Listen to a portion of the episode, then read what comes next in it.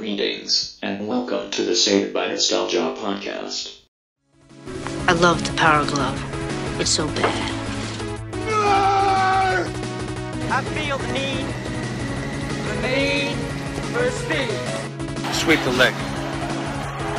You have a problem with that. Dead or alive, you are coming with me.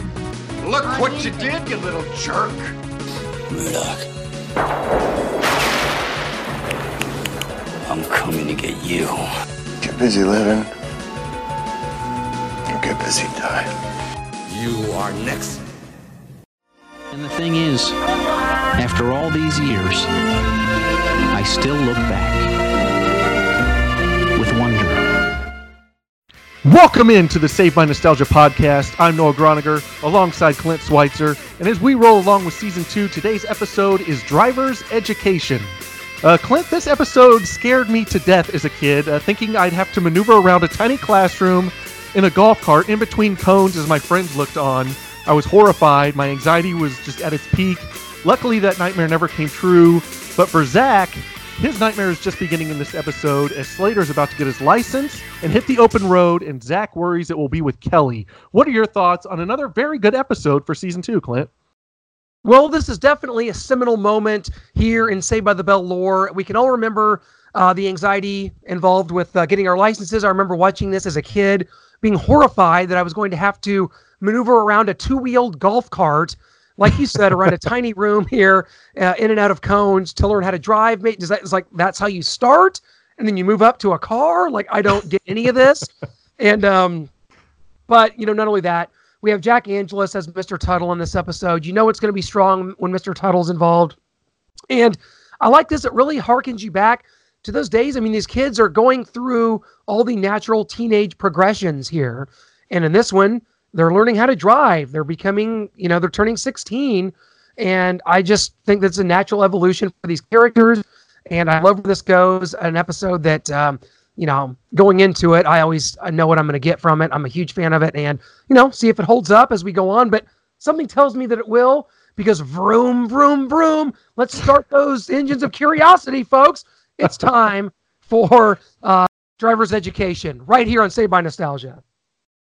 Absolutely. This episode starts off. Zach is so excited about driver's ed, so he can park and neck with Kelly. Yes, maybe they're going to Inspiration Point. That's all that Zach cares about in getting his car. I don't think he really wants to go places or do anything. He's finally hooked Kelly, and they're in this relationship kind of thing, and he just wants to get her in a car, drive around, go on a date, and get to Inspiration Point Park and neck with Kelly. He also has a ring for Kelly at the beginning of this, uh, but she, she kind of pulls back and says she's not ready to go steady. So that lends me to think so she's wanting to date other guys. Is Zach not losing it? Like Zach sort of saves face and kind of pulls back by saying, "Oh, no, no, it's just a friendship ring. Don't worry about it. No, we're good." But you can tell on the inside that Zach is dying. Just, are you dating other guys? Uh. This is another time where Kelly's sort of slamming the door in Zach's face. We've already seen this with the prom episode. She's going to the prom. It's finally happening. It's excitement. And then, oh, no, bummer. Can't go to the prom with you, Zach. My dad lost his job. And now we have uh, this ring being presented. And what is the difference, pray tell, between going steady and dating? I mean, I know the, the, the saying go steady has gone out with the bathwater, but I have some real questions here. Like, what what's the difference? You're wanting to still date other people. You can't accept this ring. Zach says that what friendship is the boat happy people sail on. Give me a break. We've all been there. We've all been friend zoned, being trying to, you know, so, being some girl's quote unquote gay guy friend. Like, no, I'm not doing that. I'm not showing up to have coffee with you and have you spill your guts about your latest romantic issues. Not doing it, although Zach appears ready to put up with a lot more than I would have. Although it's Kelly, so I get it. Yeah, but uh, as Kelly tells him, she's not ready to go steady. Zach, you think Zach gets it? He's like, okay, no, it's a friendship ring. Okay, I understand. No, he doesn't understand. He goes into driver's ed and immediately finds Slater to gloat about the friendship ring that he gave Kelly and says now that they are they are exclusive. But Zach, you just got done hearing Kelly say you're not exclusive. Zach is in denial about this, but we move on from that because Jack Angelus, the great Jack Angelus, Mr. Tuttle, enters the room as only he can. He kind of does this pop quiz for the class, and of course, Slater gives the correct hand position for driving. Zach leans over and calls him the teacher's pet, and Mr. Tuttle comes strong with a great retort right from the get go, saying, But you're the one who belongs on a leash, Mr. Morris. Just one of my favorite lines in the episode. Of course, Mr. Tuttle always brings it. Well, apparently, no one can afford a car except Slater, who has uh, purpose. He's uh, purchased a junker. Uh, the garage set, which is used as Slater's garage, is also used in the drinking and driving episode as Zach's garage, and also the garage from the Rocky Rockumentary episode, begging the question, whose garage actually is this? Um, Zach says the doctors that worked on Michael Jackson couldn't help this old heap, which is both um, thought provoking, a little disturbing, uh, but topical for 1990. So um, now it seems a bit taboo. Uh, but of course, in in uh, the next scene, in the next cut, the car is cleaned up. It looks like a streamlined butterfly, and so everybody is looking at this car. And Slater's about to turn 16, which, by the way, Slater says he turns 16 next week. Surprise! They didn't know it was his birthday next week. Should they have said aloha to no Slater? clue. I'm lost on that one, buddy. Yeah, that just. Yeah, I turned 16 in three days here. Like, uh, no clue. Really? I thought it was going to be like four months, like Zach's. Like, Zach had no clue. Nobody did. Uh, but before Slater buys that car, I had to touch on this because they're in the Max and guys are saying hi to Kelly, and Zach's holding up her hand, saying, See the ring? Then a girl says hi to Zach, and Kelly, this is funny, a kind of a, a rare time for her of kind of being funny. She uh, holds up her hand and says, See the ring to the other girl. Uh, and Zach uh, says that he's going to get his dad's Porsche. They finally sit down at uh, one of the tables in the Max, and he said he's going to get his dad's Porsche when he turns 16. And uh, another rare time for someone being funny is Lisa. Lisa pops in here and slips in, slip into your PJs, baby, because you're dreaming. Zach is never going to get that Porsche. We never saw the Porsche uh, that uh, Zach's dad had, but of course, you mentioned it. Slater buys that beat up junker. They fix it up. Slater's about to get his license. Zach is freaking out that uh, Slater's going to take Kelly on this ride, and so he's got a plan to foil him. He goes to driver ed, driver's ed, and tells Tuttle that Slater's too cocky. He thinks he should be teaching the class, and of course, Mr. Tuttle, pish posh, I'll show him. It just seems Mr. Tuttle is um, swayed easily by one or two sentences. Like Zach says something like, ah, he says he should be teaching the class, and he immediately turns heel on Slater. Like his loyalties just lie with wh- whoever's placating him at the time. We also have a dream sequence here, and I'm just going to say it as a huge non fan of dream sequences. This is my favorite one of all time, Noah. Slater and Kelly are at a drive in together while Zach is watching the movie from his bike, and Screech is perched on the back. And it's just this hilarious scene where uh, clearly Zach is uh, worried about Slater stealing Kelly away because he's about to get his license. He has this car, and he's uh, Zach is stuck with Screech on the back of his beautiful bike. And I actually like this dream sequence, the only one that I've ever liked thus far in the entire show. Right, it right there. Yeah, it is one that's not uh, too terrible. Uh, you you look at it, and uh, I like the play on Zach and Screech at uh, the drive-in movie while Slater and Kelly are right there. Um, you can kind of picture Zach actually having this dream, waking up in a cold sweat. Uh, so this dream sequence did work for me. Normally we get to that part, and it's like, oh no, who's got to do the dream sequence? Who got left with that? But no, that one wasn't bad. You're lucky you got that one, but. We move on from that, and uh, Zach asks for a private lesson from Slater for twenty dollars. Uh, Screech pretends to be Mr. Tuttle, and this kind of goes off the rails for me a little bit. Uh, Screech pretends to be Mr. Tuttle to get the driver's ed keys out of the car by doing a horrible Mr. Tuttle impression. Just horrible. Screech asks Mr. Belding to hear the long story about how he became principal, which also doesn't make sense since Tuttle was next in line to become principal, but Belding got it, so there's a lot of animosity there. So why would Mr. Tuttle be as- asking Mr. Belding to kind of twist the knife into him and tell him about how he became principal and ousted Mr. Tuttle for the job? Well, it all started with a boy in a dream. Yeah, this didn't work for me. This is sort of a replay of the terrible Testaverde bathroom incident where they call Ter- Testaverde and tell him that the, the building's flooded, don't come to work. Uh, it didn't work for me either. And uh, just kind of very loose and kind of lazy. Um, and of course, Zach then gets jealous when Kelly gets in the golf cart with Slater. Uh, I keep calling it the golf cart because that's what it is. Uh, the car, and they wind up wrecking into the lockers. And uh, Kelly has sustained a head injury. Um, everyone clears out before Belding can catch them, and Kelly has yet to clear concussion protocol. So, and like you said, Tuttle was the next in line to become principal, and he had the color scheme already picked out, and he thinks Belding's tastes are so tacky. Um, it's clear they don't like each other. Uh, it's kind of an interesting dynamic, a show that's kind of lighthearted, uh, and these relationships are all very, you know, fluffy and kind and nice. And these two, uh, you know, high, you know, high respected uh, people in their professions just don't like each other, they're battling back and forth. Kind of found that interesting. So, yeah, Slater like wrecked the uh, the car into the lockers in the hallway. Kelly gets hit in her head. Uh, and then Jesse says, Why don't you be a man and confess? Slater, very sexist. We see this a lot with Slater's character uh, in uh, reference to Jesse. Why don't you be a woman and cook? I just, I mean, I, I kind of love that banter. Yeah, it's not socially acceptable.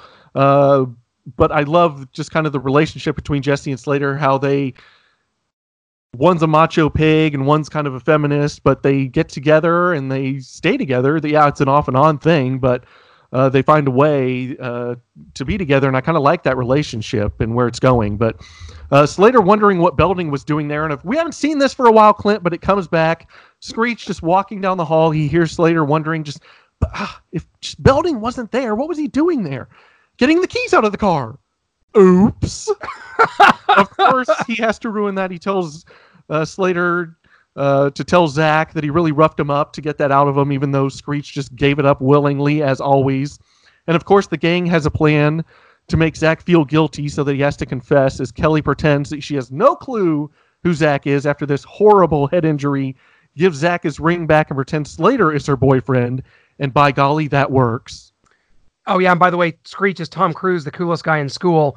Did not enjoy this plot development. This kind of lost me right here. I'm just kind of like, it kind of harkens back to the silliness of season one and kind of like a really deep plan that just didn't work for me uh, upon rewatching again here.